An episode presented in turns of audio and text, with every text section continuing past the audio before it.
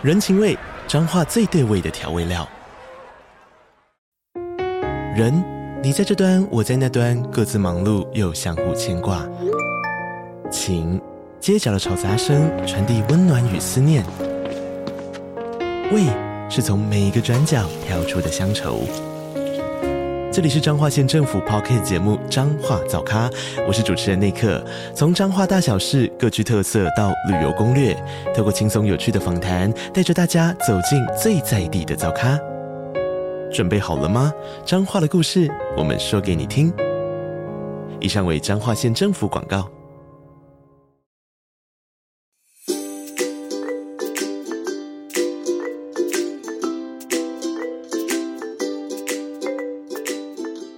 嗨，大家好，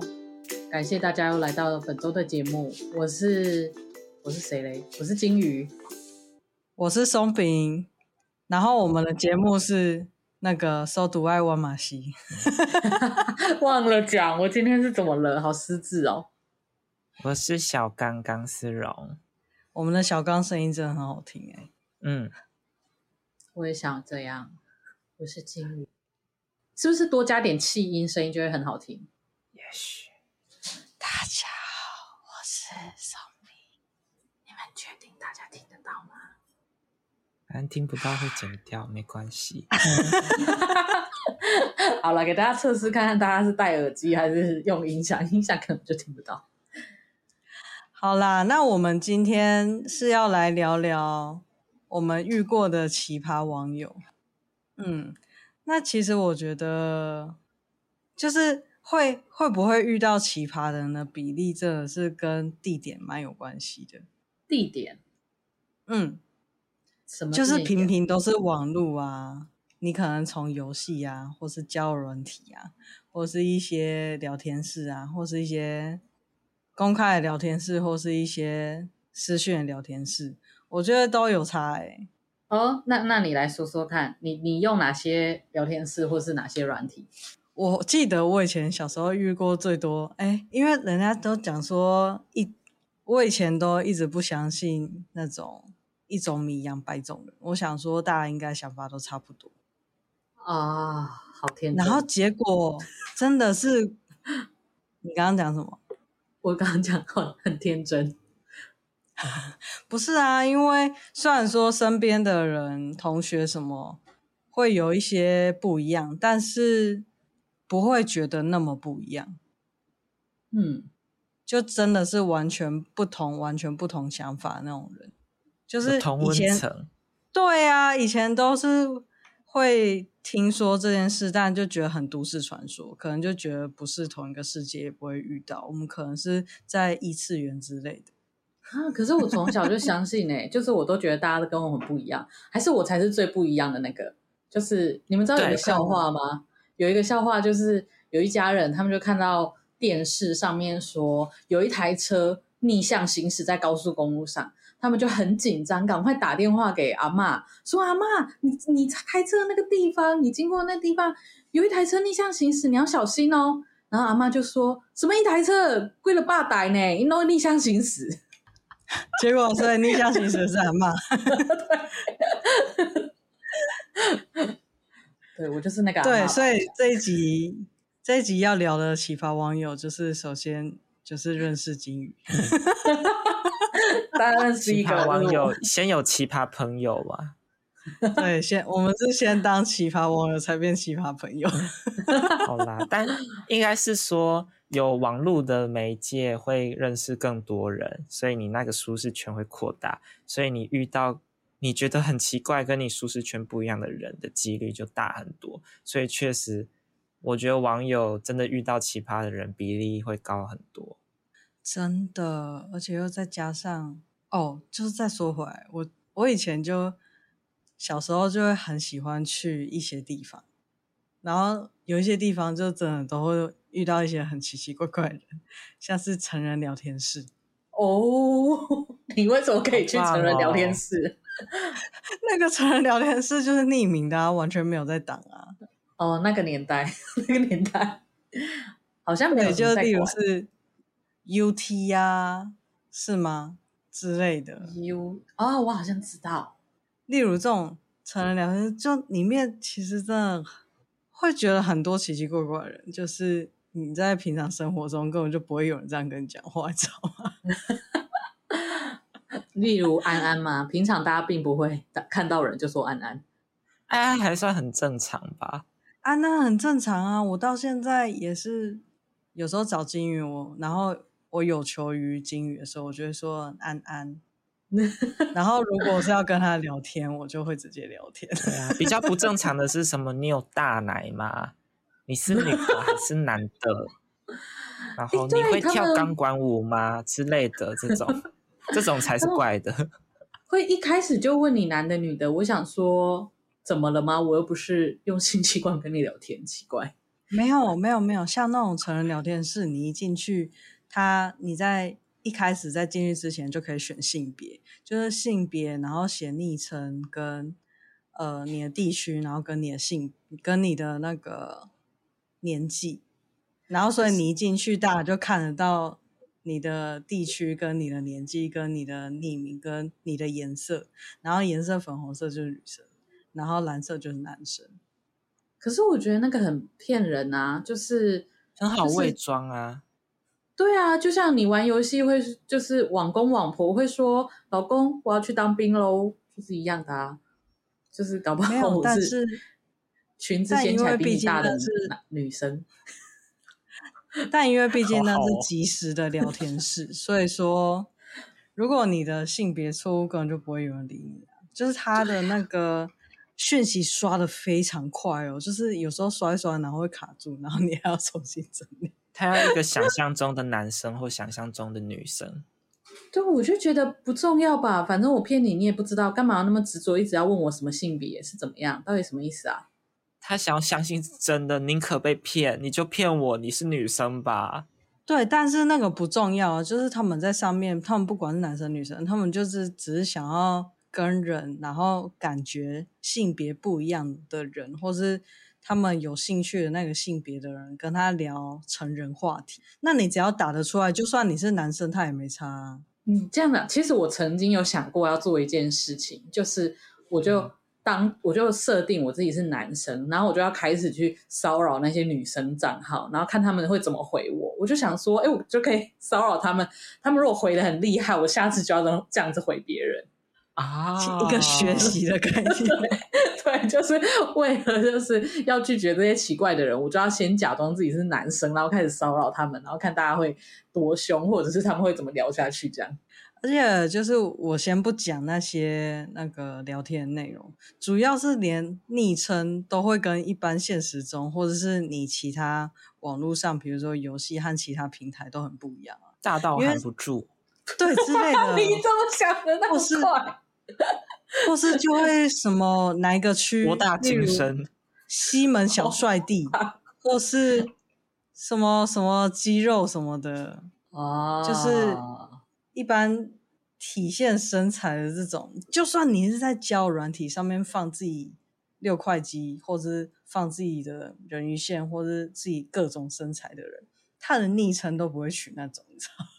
道吗？可能金门六块肌啊，然后打电话过去，喂，外送吗？这样，或是老婆不在家之类的，之类的，对吧？或是夜晚空虚觉得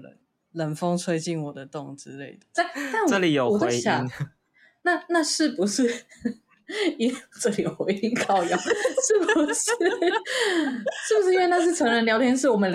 讲一点非成人聊天室的，是不是会比较正常一些？ OK， 对。然后我还要接着讲是，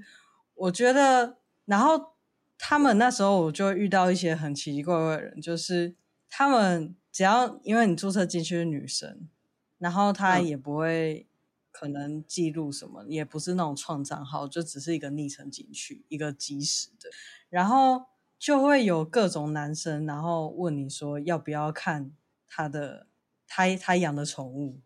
屌屌，小屌屌，他那个会后空翻的猫，对，就是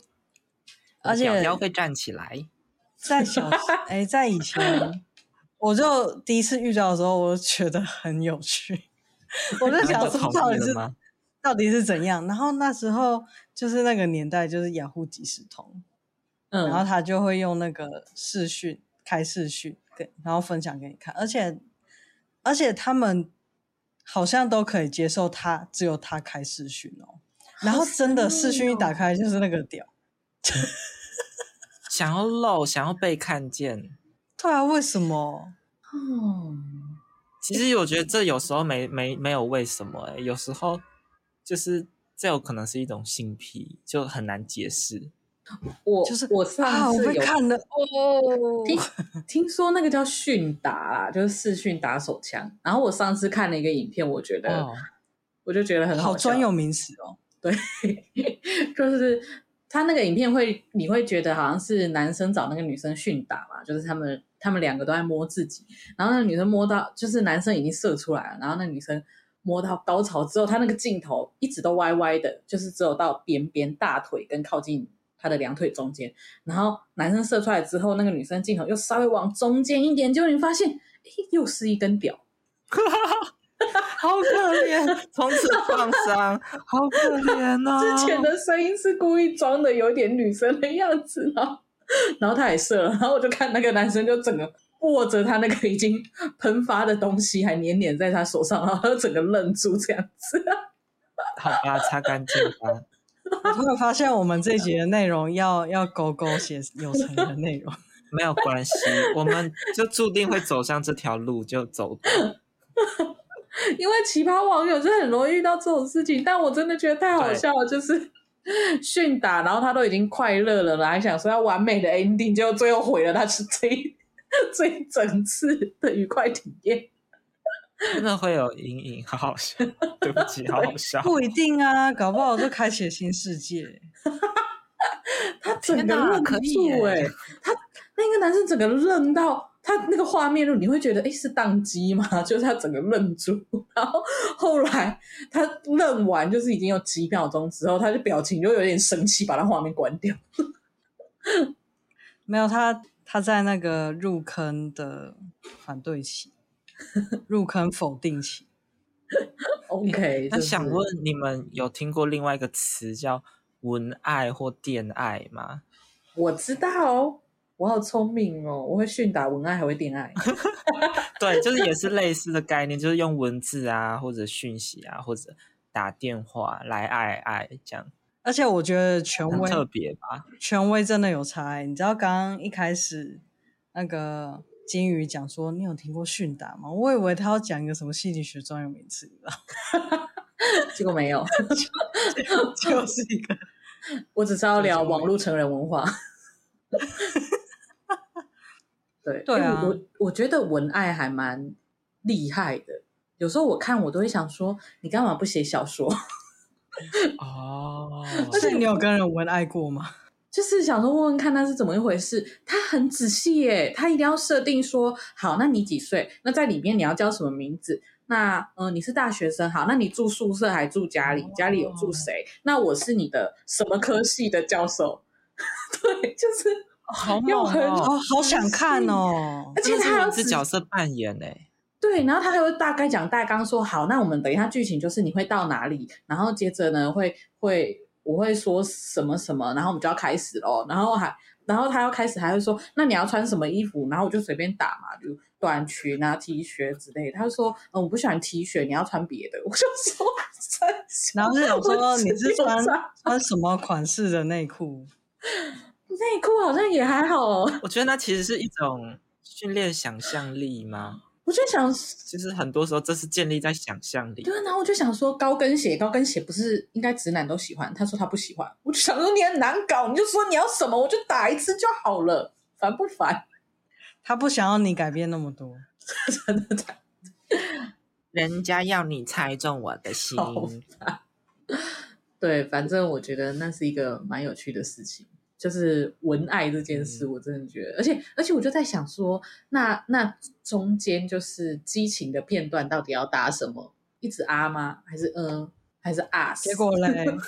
我好想听剧情哦，你可以简单的讲一下，你就把一些字就是用别的替换掉这样。去请，反正他们就是你就说好啊，我想试试看，但我不会，他就会教你，他就会说那学生老师好吗？或者是例如说我是你姐夫好吗之类的这样。我想到就是搞不好之后就会遇到女生跟他讲说，那我想要玩那个警察跟犯人游戏，然后开始玩之后就说你被捕了。他们还是能够凹回来，好棒哦！对，我觉得有兴趣的观众，就是如果你已经成年了，你可以去试试看，就是 UT 上面看看有没有人要文爱，然后问看他到底怎么弄的。现在可能但是比较多叫 WooTalk 哦、啊。但是如果真的要约出去，或是给联系方式的话，真的要好好的注意一下。我就不会在这种地方给联系方式或者是对，要真的要好好保护自己。大部分人应该就是上去玩玩吧，就是不一定真的哦，有人认真要交友，我觉得一定约出去，我觉得一定有人有约出去过啊、懂了，你说那种匿名的，对啊，对，但大家还是我曾经在匿名的 WooTalk 上面遇到还训我话的就是他好像大我10几20岁，然后我就只是跟他闲聊，因为我也从来不跟那上面的人出去，然后我就在闲聊说大家好像有的人会在这边约出去然后他就开始训话说网络世界这么危险什么什么 blah blah 的，我就想说那你怎么在这你很危险然后我的危险源是你对，他只想要把我们的关系放在网络上，就是你都不要想约出来，不要，我没有要约他，我只是跟他闲聊，有的真的会在这上面认识朋友什么之类，然后他可能看我女生又年纪比较轻，对，然后我就想说你跟我说有屁用，你跟你女儿说吧，没有啦，就搞不好他就是你爸啦好可怕天哪，不要跟我说对吧、然后我就觉得你这个人真的超怪，你要是看不惯这个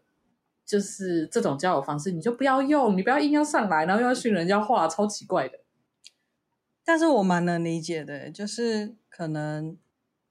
一部分他想要跟人，就是跟不同人聊天，然后另一部分他也是觉得女生如果真的出去的话会很危险什么之类的。那你上 WooTalk 就要问对方说，你是男生还是女生？哦，你是女生，那你很危险，拜拜，我要找男生，这样啊，就是。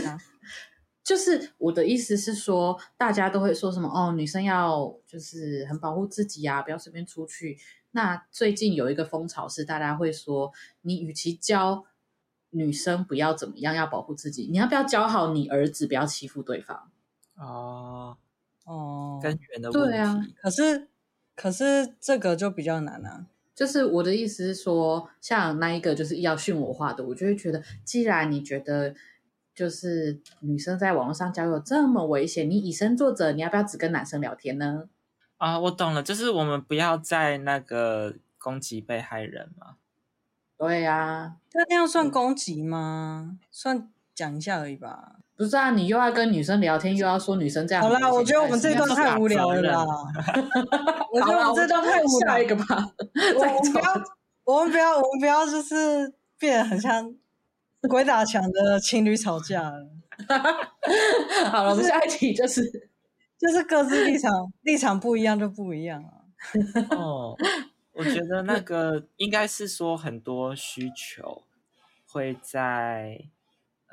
交友软体上，尤其是刚刚我们说匿名平台上被看到，就可能是性需求，然后就会特别在那个空间是被可能比较容易被允许，容易展现的，然后那边就会特别，因为一般生活中你很难找一个人就说、我要跟你怎样，就是文爱什么的不会嘛，在软体上才可以一个媒介啦就是一个难得的媒介，所以我才会觉得有这么多需求会浮现这样而且我觉得匿名有一个是我就算讲了什么惹怒了对方，我就按叉叉重新再来过就好了。对啊，所以我觉得其实我就算在网络上交友，我其实也是在舒适圈，因为聊不来的就真的是聊不来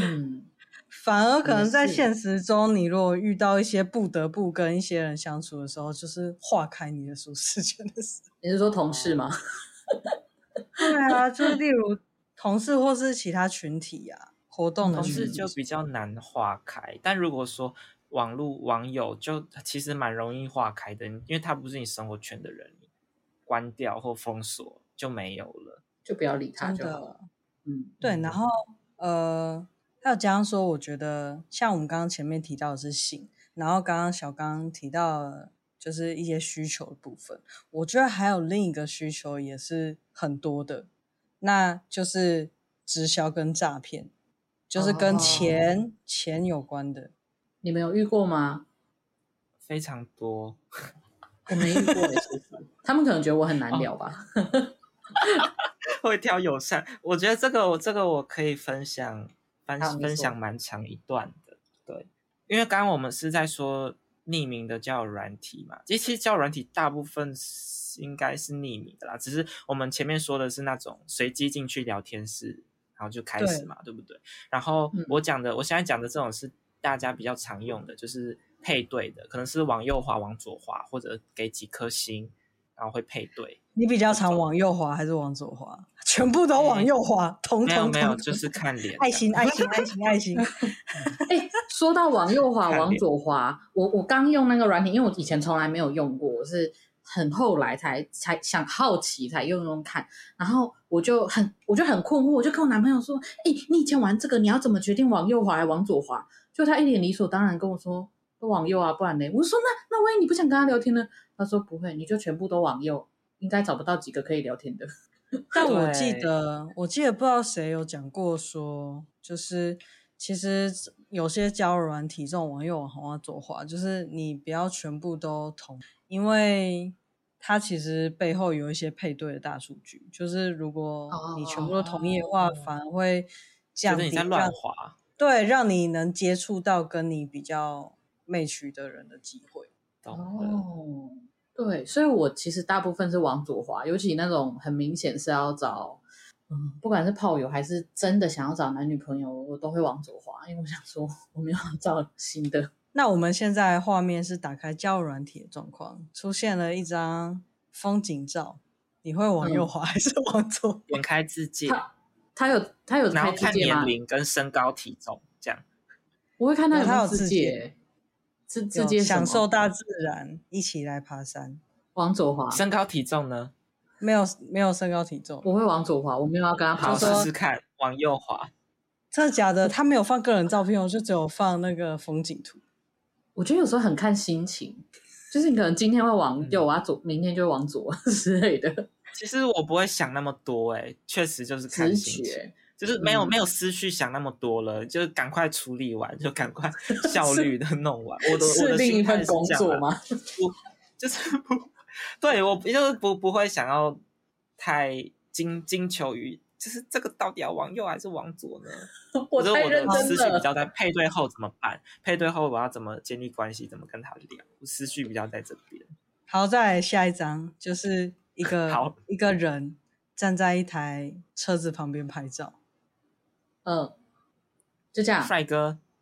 就是整个身体啊，就是他个人整个身体站在车旁边，名车旁边拍照。如果是一般的车，我可能会滑，但是如果是名车，我就会觉得你是故意要秀你的车，我不要，感觉你很难聊天。我跟你讲，就是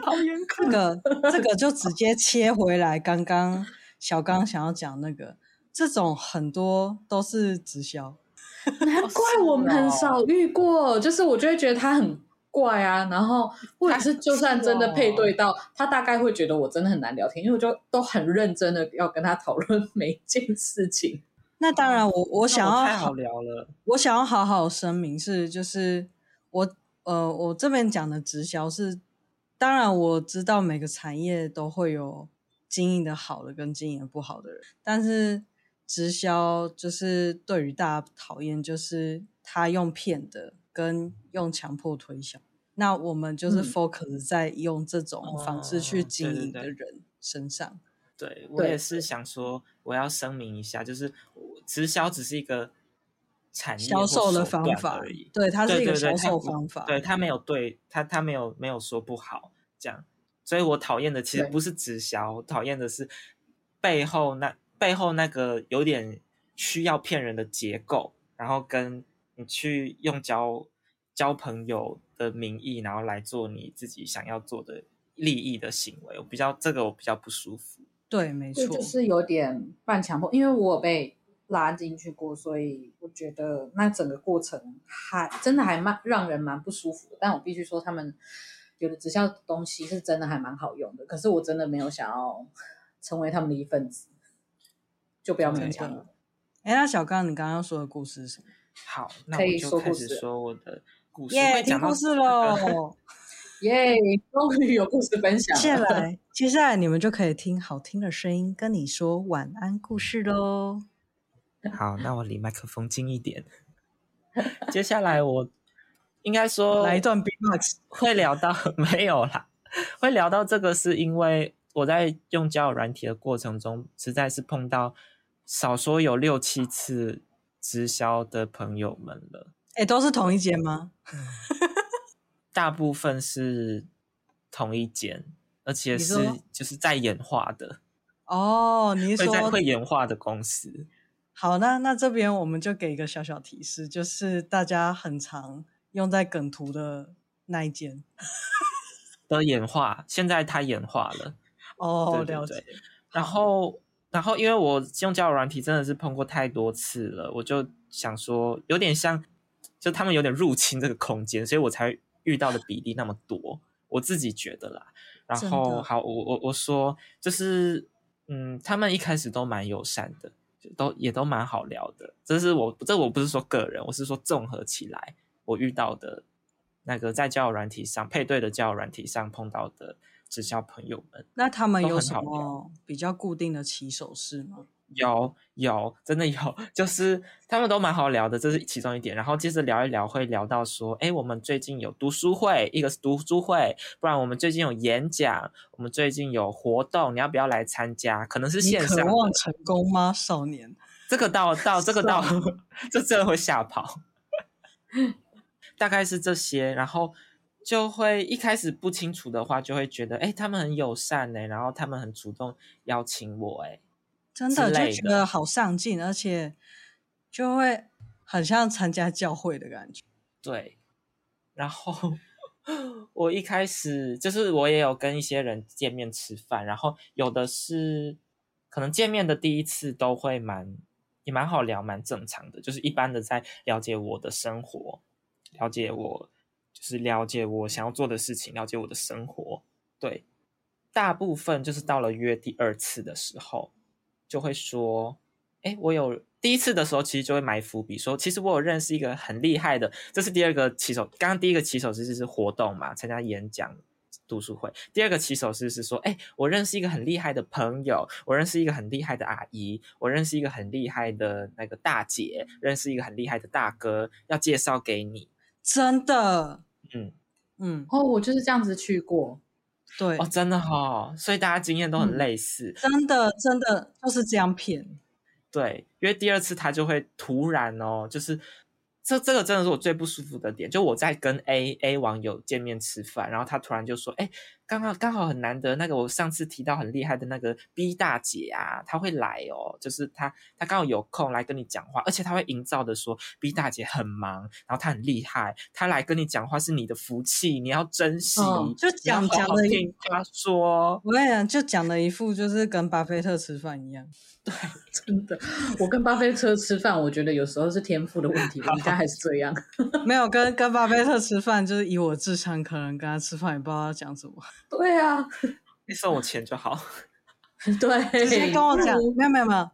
直接跟我讲你未来规划要买哪些股票就好你可以直接送我3张吗？台积电吗？你买那么多送我3张应该可以吧？对啊，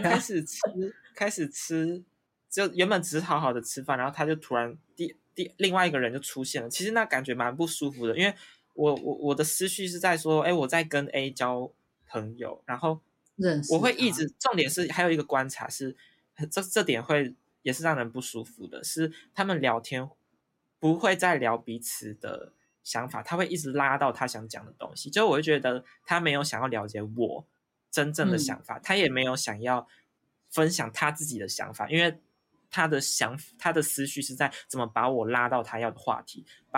他会一直问我未来的要做什么事情啊，未来的生涯规划啊，然后对于金钱观的想法啊这些，因为这些才好让他切入主题，让他切入说我要不要去加入他们的直销团队，所以他们会一直聚焦在这。可是这个我没有问题，我例如说我会讲到，因为我觉得我生涯规划还蛮好的啊，我目前觉得我这样安排蛮好的，他们会一直鬼打墙，然后再回到一直调出你觉得你的生涯规划不好，所以他们可以来救你，加入我们的直销就对了这样子非常的可怕。其实我觉得就是我最讨厌就是他们用这一点去骗，而且再加上说其实很多人他们对于未来是害怕的，那其实我觉得其实很多人都是有上进心的。对啊，我有遇过欸。对啊，那当他这样讲，然后就调出你的恐惧，就会就是一些名言啊，就是例如说赢在起跑点啊，然后说什么你在休息的时候别人都在努力啊，然后你看你多不努力，你在睡觉的时候美国人都在上班，我在上班的时候他们也在睡觉胡说对啊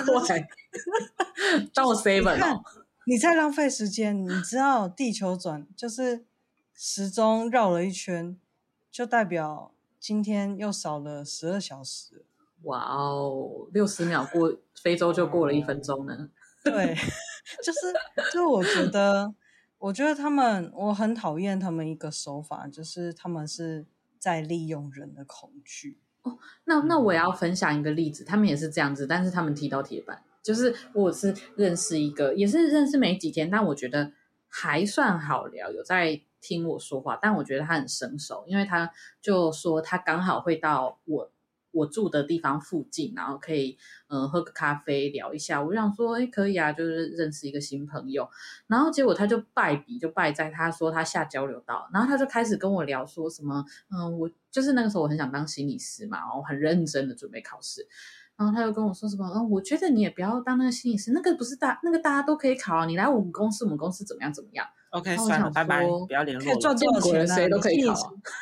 你心理师可以赚多少钱啊？你看。哦，我们里面的人每个人都有一台车，你看最近又签了一台车，你不会想要让你的人生好一点啊？你不会想要让你的父母可以轻松一点吗？什么之类的。没有，我觉得他那样子还算有一点小技巧，重点是他就讲了一个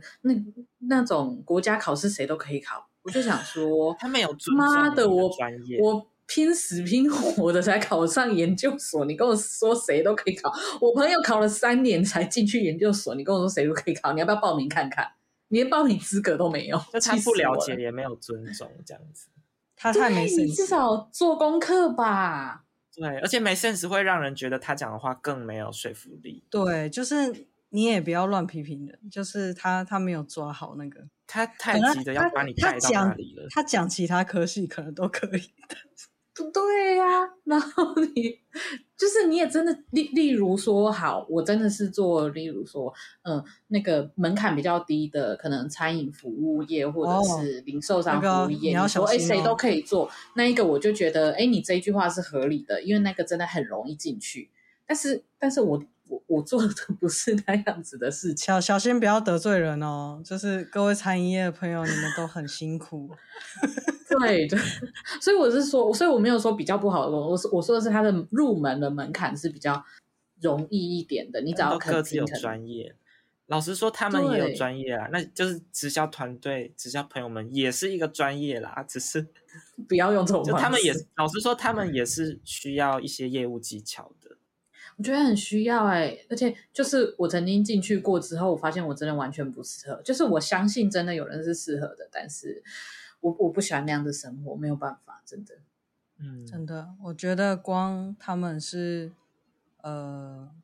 就是利用一些手法，然后再有一点类似诱导跟欺骗的方法，我觉得就不太优。然后再加上说他们因为有些手都很多都是伸向大学生，然后大学生就很符合这个客群，就是对未来迷惘，好可怕啊，然后对未来迷惘，然后在工作之前你还会有上进心，就是会想要，就例如说小时候就会想说我小时候就想说啊，我30岁我一定要当个小主管，然后我现在都30几了，我还在基层，出社会就知道了。对，就是对未来是很多憧憬的，然后就再加上，但是又会害怕，然后这个就我觉得如果，然后又再加上说，可能还在人生探索阶段，就会很容易被吊起来。嗯，好，那个小刚，你继续。OK， 对，刚刚故事只有一半而已。当他们，我讲的这一次是。那个某个大姐就过来了，而且是我的 A 朋友原本带说要带 B 朋友跟我一起吃饭，所以我就说好，那就是 A 跟 B， 我就跟 A 跟 B 吃饭。结果他们那天又带了 C， 对，所以等于说那天我是3对1的状态，哇、wow ！然后他们很厉害，是来的那个 C 大姐她就会一见到我就会开始讲。我也忘了讲什么，反正就会开始讲你渴望成功吗少女，反正之类的，就是开始会一直要讲，反正要加入他们团队之类的话，然后说他们有怎样的就加入他们有怎样的好处之类的，然后另外2个人就会在旁边听着他讲话，然后做笔记。我就想说我是来吃饭然后休闲的跟朋友聊天的啊，我现在是来参加演讲，而且是一个我根本没有你在上课对啊，做笔记，然后我就想说就是要营造出一种，他们真的是刻意在营造一种我跟他讲话很难得，我要好好讲话，然后但他们2个就坐在旁边，然后那个大姐只跟我讲话，所以那个一整个气氛完全不是交朋友的气氛，我就觉得整个失衡了，整个是我在跟他们抗衡的气氛，就很不舒服。后来是因为我碰到的这次我已经太熟悉了，我已经你知道他们讲那套说辞已经太就我遇过很多次了，然后到了最后面他们就说你加入我们只要先付1000块押金，而且你知道押金是什么意思吗？押金是你可以拿回去的意思哦。他没有，他一开始说你只要先付什么之类的，你就可以得到这个机会哦。这机会真的是很难得哦。对，而且我已经数目我都记得，我就是1000块嘛，对不对？他你怎么知道？然后我就说哦，没有，我之前也有遇到直销朋友，他就也跟我讲过，然后他就说押金1000块这样子，然后我就没有想要加入啊，我没有兴趣这样，然后他就继续讲，然后就说我没有兴趣，然后他才放弃。我就说我要去上厕所这样。他没有继续鬼打墙。我应该蛮坚定的，所以我是人很好相处，很好聊。可是我拒绝还蛮坚定的，对，所以他们就最后就放弃了，因为我真的没有想要，因为我听过太多遍了。而且他们聊到中间的时候，我就知道说他们要讲什么，我就心里就想，哎，他们又是这样。其实很早就是了啦，很早就知道是了。然后他们那套说辞真的是一整套，很像他们上过课，他们一整群上过课，然后上过你要怎么去说服别人加入，对，大概。然后这种经验我重复过了非常多次，所以我才会觉得很烦。就是我只是想要好好交朋友，我也花时间跟朋友出去见面了，我不想要把时间花在我重点是要交朋友。如果你是就是直销朋友，但是你真的愿意跟我好好的交朋友，我完全 OK。 对，所以我在意的不是不是直销，我在意的是你有没有要跟我交朋友。但是他们的手法不会交到朋友啊，他们就是在利用我啊。人家说他们是为了交下线，不是为了交朋友。对对，真的就是。然后我要再补充一点，是让我一整个都串，就是一整个很像影集的最后一幕，然后让我了解了，就是这一整个全部都串起来了。就是前几天我见了另外一个网友，但他是就是他可以跟我好好聊，然后他说他以前有加入，所以他也是做直销的。他现在是做业务，保险业务，对。但是他说他以前有加入过，还是他朋友有加入过，反正他就跟我说，他就有偷偷跟我说，其实他背后是有一整个架构的。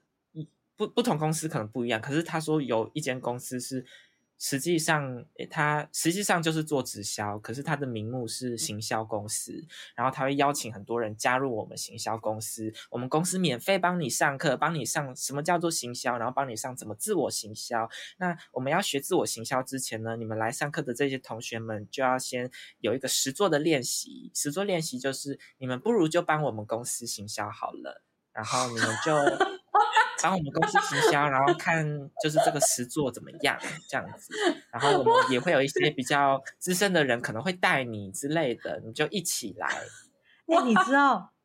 在面试的时候啊，就是有时候会遇到一些状况是他会让你做作业，然后有些人可能比较设计也就会觉得说有些比较像在骗作品，那我觉得这个你这个超高端的，他直接骗客户，他直接骗人力，而且他是骗人力。对，然后你来帮我免费上课哦，超难得的，那你就也免费让你出去实习哦，这样子，然后出去，然后就说，哎，那这样你就是自我行销之前，你要先帮公司行销，所以你在跟。我们怎么实习呢？我先讲我们怎么实习。我们实习方法就是你就去用交友软体，然后看你可以交到几个朋友，然后跟他们约出来见面，然后你就可以跟他带到我们公司，这样你就去用交友软体吧。然后如果你需要一些比较资深的人，你可以带就是我们这些比较资深的人，你可以带到我们，然后我们也会去帮忙，就是帮你。听你怎么行销，然后我们也会帮你跟就是交友软体上你的朋友们说，这样就这样。屌死了，我真的听过最屌的。对，然后重点是呢，那个朋友，我那个朋友还给我看，他们其实手机上都有一个表格，是某某某个案表格，某某某年龄多少。他的金钱观是什么冒号，他的生涯规划是什么冒号，他的个性冒号，他的兴趣冒号，然后你要整理成客户的表格，所以他们是在用这样子的架构。金鱼有没有很像你们那个物谈表还是？物谈表更有欸，天哪！就我们一些记录基本资料会写啊，但是那个是为我们真的要服务他们。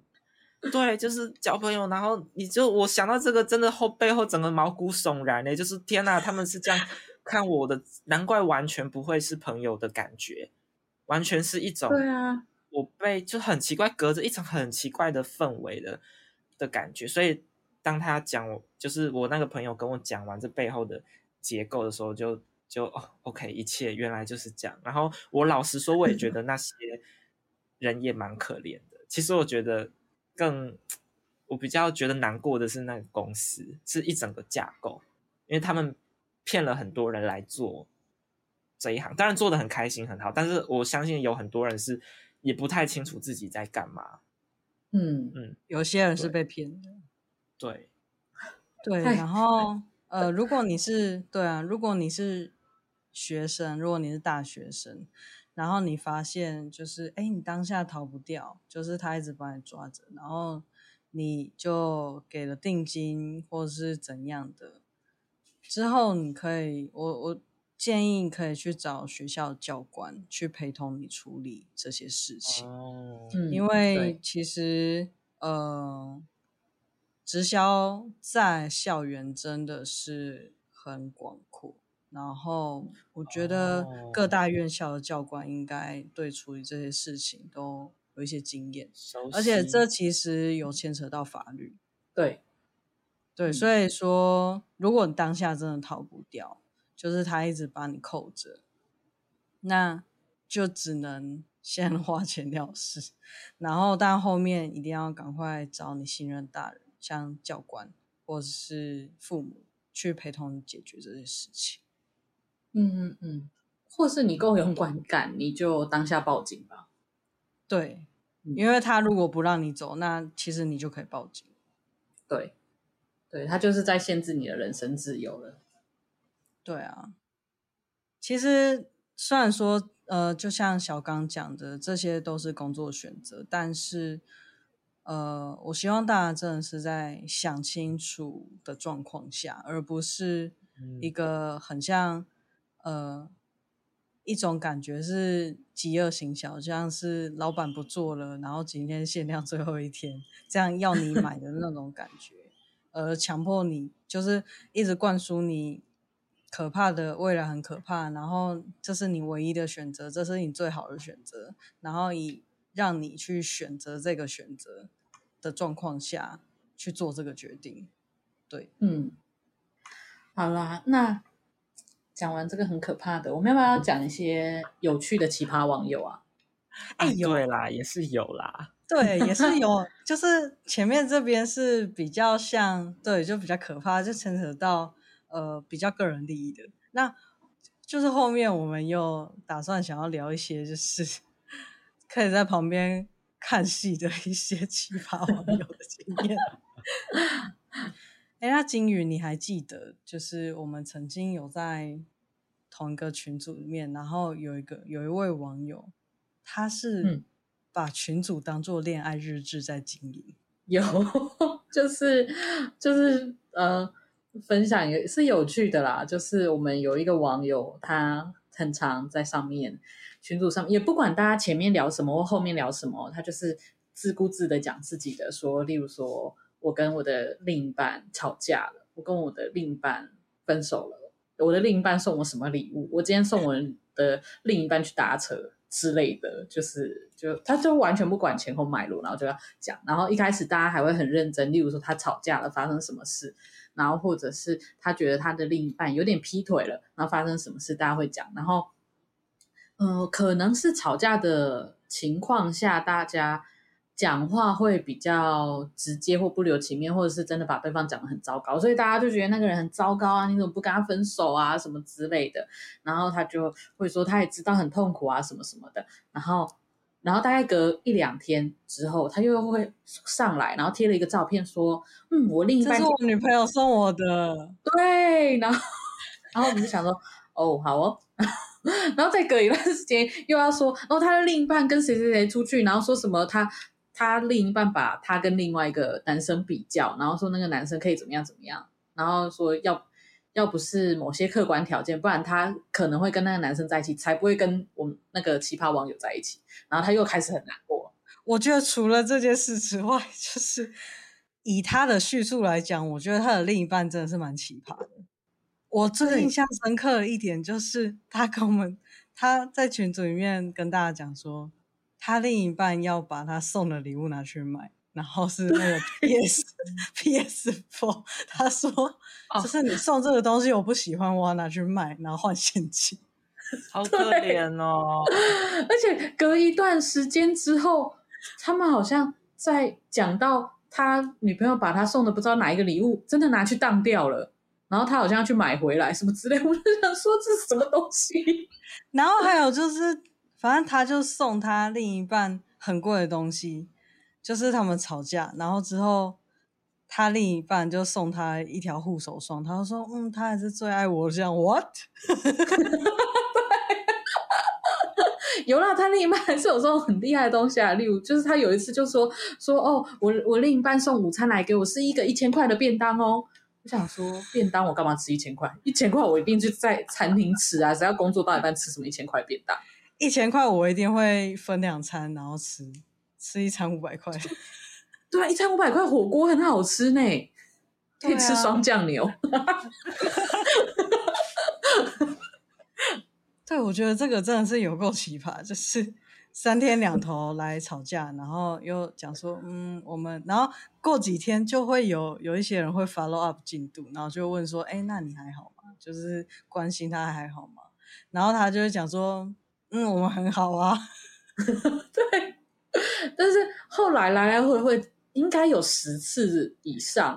我跟你讲，这个已经不是以次来计算，是以年来计算的，你不知道几年了。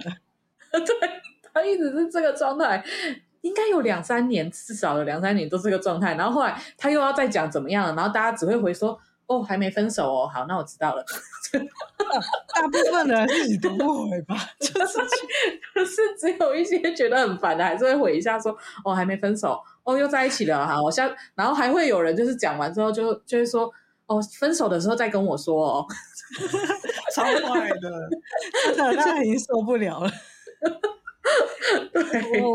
我这边真的是要跟各位听众说，大家前几次都是非常在认真的安慰他跟帮他分析问题。对对，但是后面因为 repeat 太多次了，所以说大家腻了。哦，对，真的也不是，有的人是比较想说，他就是想说，但他没有想要听。会不会网络上有一些人是这样？可是我觉得你说你可以不要那么带动情绪好吗？就是他会把吵架讲得很悲惨，他世界末日，他就是没办法再过下去了之类的，很像完蛋了，然后这辈子不会有人再爱他了什么的。他宣泄的地方好感人。说明那是他人生唯一宣泄的地方。也是有可能啦，但是就是你不能够期待每个人都接受啊。其实真的是对，应该说我觉得这是互相的，就是平常他都不会出来跟大家互动，但是只有他在需要大家听他讲话的时候，他才会出来抱怨。对，所以我说他根本不管我们聊天的前后脉络是什么，他就会直接插进来或突然出现的讲这些，而且讲一讲大家没有前戏真的是不行。对，然后讲一讲大家回应的很热烈，他就又会消失了。哦，你讲到这个让我想到，我还有遇过一个把群组当工作日志的人。哦，什么？就是他会出来讲说，哎，我今天录取了哪几份工作，然后我要怎么选呢？就哎，离我家近，但是工作内容我好像不是那么喜欢。然后 B 呢，好像薪水比较高一点，但是就离我家比较远一点。那重点是，我觉得这个都蛮有趣的，就是可以听一下不同产业或是一些什么。但是他真的是工作日志哦，就是他写完然后问，就是可能会有一些问题问他，然后他就不会回复。他就不会回复。对啊，那你就写日记就好了啊。就是你问他说，哎，那你最后选哪一间？然后他也不会回你。然后是你在他选择期间，就是问他说，哎，那就是可能加入分析，就说，哎，那 A 工作比较近，那就是我们发展性啊什么的，然后他都不会回，就是他只会打他工作日志的部分。对啊，就我觉得这真的是不知道是基于分享还是基于什么原因想说。对，但就是完全零，就是几乎零互动，就他也是直接插进来这种，然后也不会管前面在讲什么。然后他就是直接开始打工作日志，然后打完之后然后会自己给自己一个结论，然后就没了。还是他以为他打在记事本之后他看得到，大家都看不到。想说这个记事本怎么会说话？你们有没有看过那个脑筋急转弯？有，就是可能他觉得我们就是那些他心里的声音。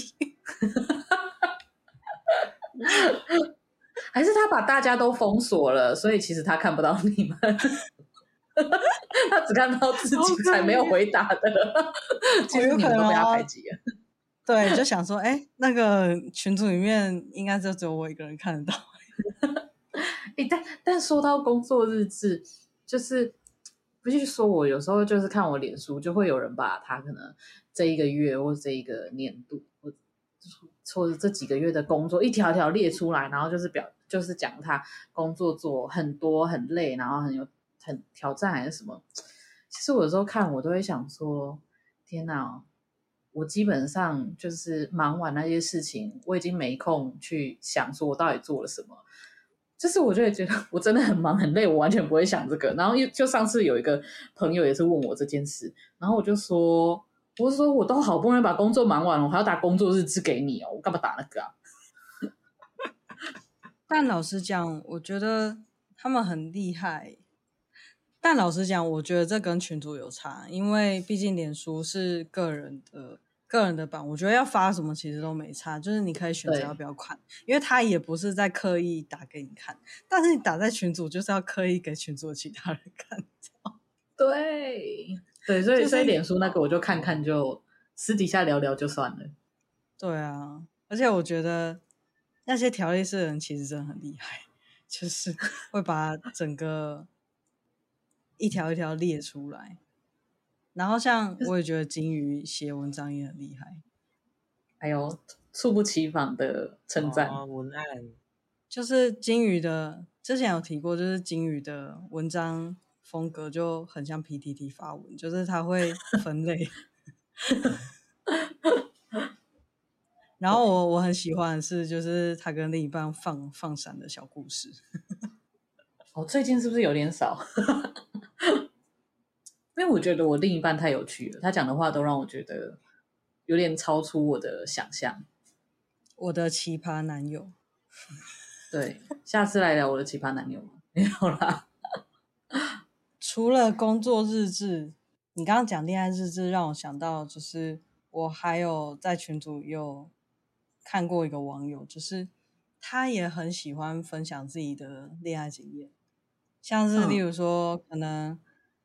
跟另一半买东西给他，就是不是都是那种抱怨的，但是他就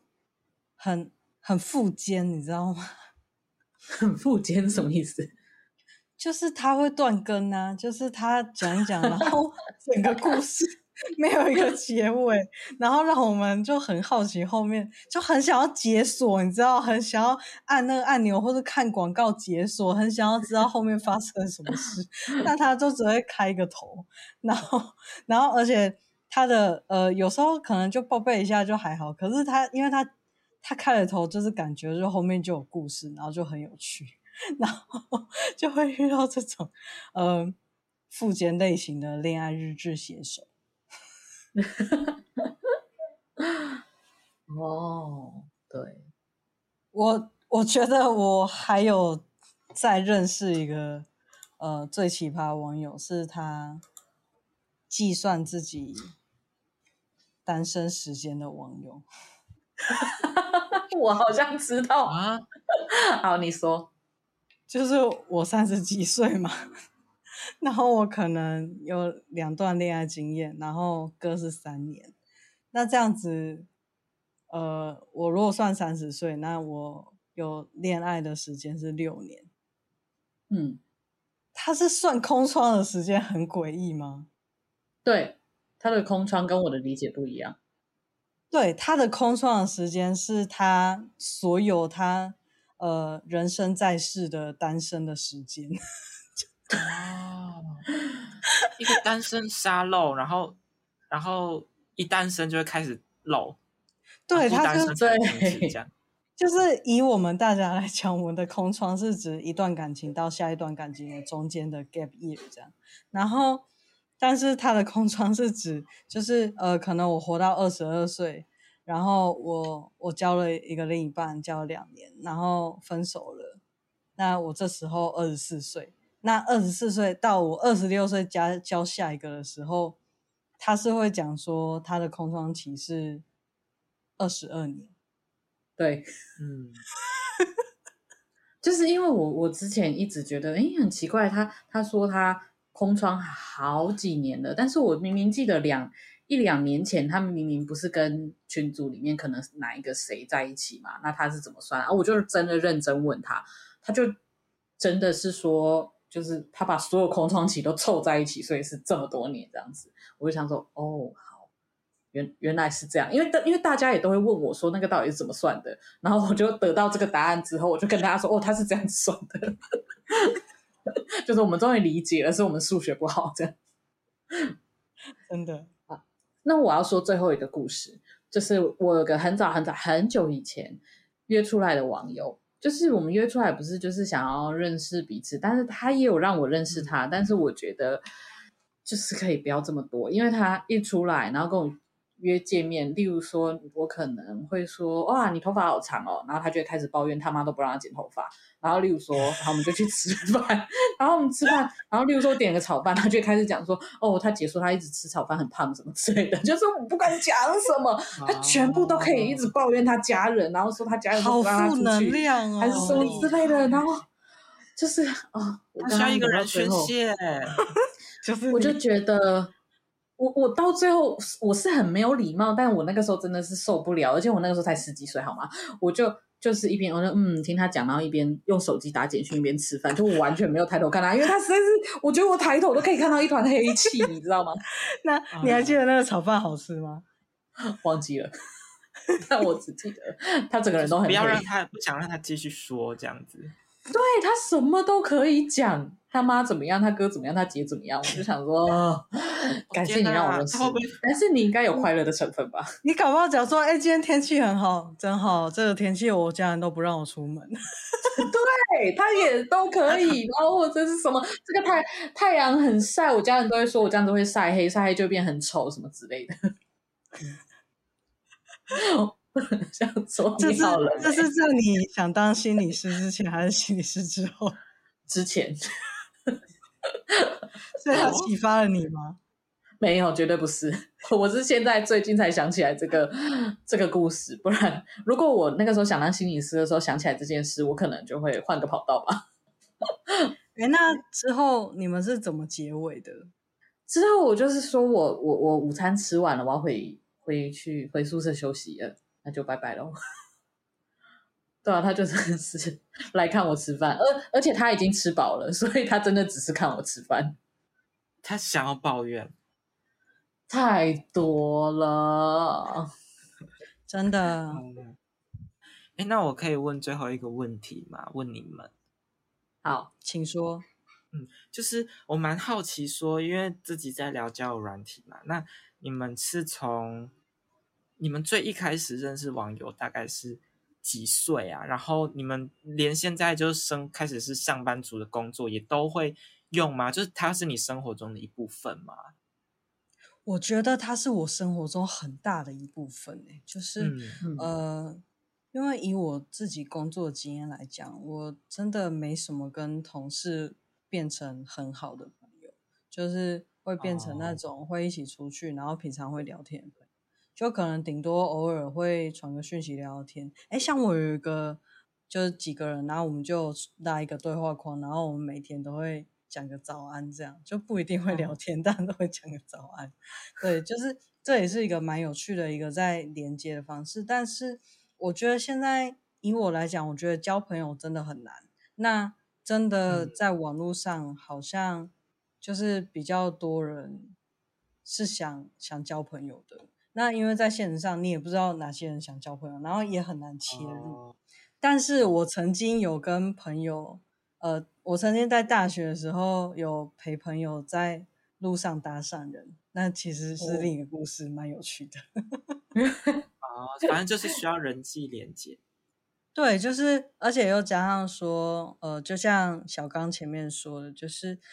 虽然说网络上有很多奇葩的人，但是你真的可以在网络上认识不同的人，但是你就要会筛选，有些是好的奇葩，有些是不好的奇葩所以说我觉得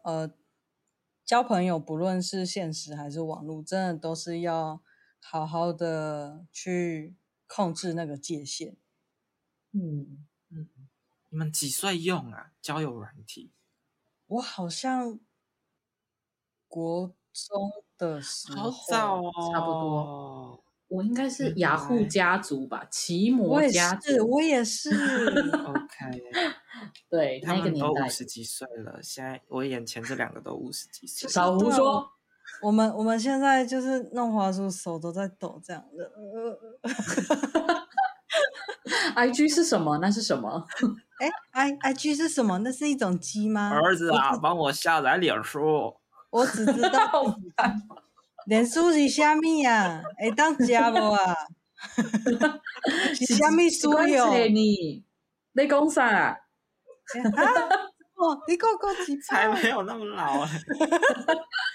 那你们是几岁开始使用？那小刚你是几岁开始用？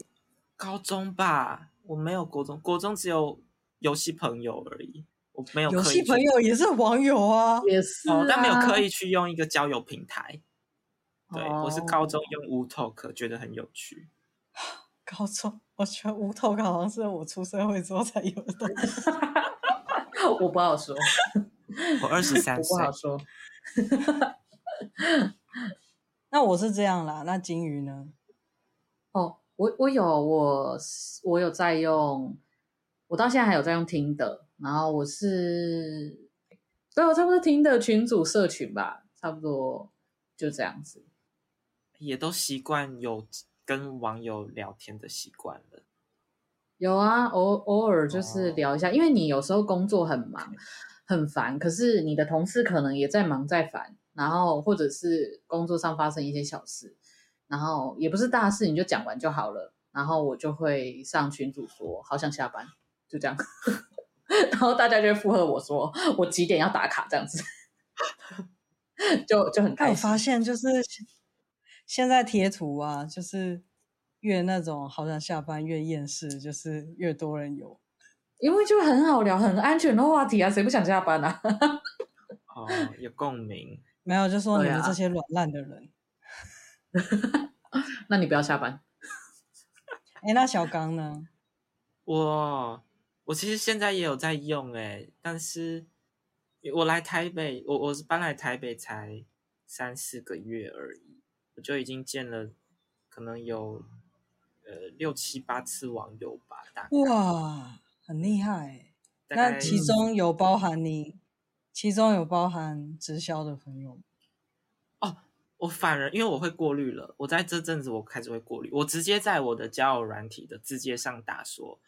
如果是直销不要找我，这样我直接讲明了，所以就直接可以过滤那一块。所以我在台北这几次的见面都还蛮顺，就是都还蛮开心的这样。我想到我们今天的结论了。今天的结论呢，就是网络交友的好处就是你不用再像我们一开始说的现实中有一些不合的地方，但是他是你生活圈的人，你还是要想办法跟他磨合或找到合得来的地方。可是既然是网络交友，他不是一定得要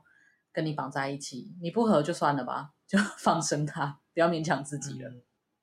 好，那我们今天节目就到这里啦。那请各位听众以及经纪人帮我们分享说，